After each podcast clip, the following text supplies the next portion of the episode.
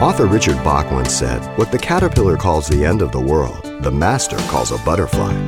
And today, Pastor Xavier Reese discusses the simple truths about this world's inevitable judgment and end, and our astounding new beginning. Let's listen in. At his second coming, Jesus will remove all that can be shaken. He will shake the earth and heavens during the Great Tribulation, Revelation 6 through 18. He will destroy the armies at the Battle of Armageddon who are there to stop him from setting up his kingdom in Revelation 19. He will judge the nations as to their conduct regarding Israel during the seven year tribulation in Matthew 25, separating sheep from the goats. He will then set up the kingdom age that Israel will receive all the promises and fulfillment that they had in the Old Testament in Revelation chapter 20, verse 1 through 5. And he will rule and reign upon the earth, and we will rule and reign with him as the church. Revelations 20, verse 6. And then he will set up the eternal state, the beginning of the new heaven, the new earth, with the eternal city of God, the new Jerusalem. Revelation 21 and 22. Mark these things. It will happen. The kingdom is present and yet to come.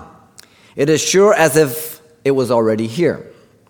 In fact, the kingdom is received by faith, as you know, and lived out in persevering faith. Hebrews 11, chapter 11, verse 1 faith is the substance of things hoped for, the evidence of things not seen.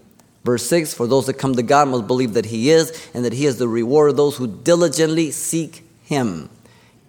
John the Baptist began his ministry by saying, Repent, for the kingdom of God is at hand, in Matthew 3 2. When John was thrown in prison, Jesus began his ministry and he said, Repent, for the kingdom of heaven is at hand, Matthew 4 17. Jesus said many things about the kingdom. The kingdom of God has come near you, Luke 10 9. The kingdom of God is within you, Luke 17 21. Jesus answered and said, most assuredly, I say to you, unless one is born again, you cannot see the kingdom of God. To Nicodemus, John 3 3. Jesus told the Pharisees, But if I cast out demons by the Spirit of God, surely the kingdom of God has come upon you. Matthew 12 28. The confirmation of Jesus to John that he was the Messiah was the accompaniment of the miracles the preaching of the gospel, which announced the arrival of the kingdom. Matthew 11, 3 through 6. The kingdom is here. What prayer did the Lord teach his disciples?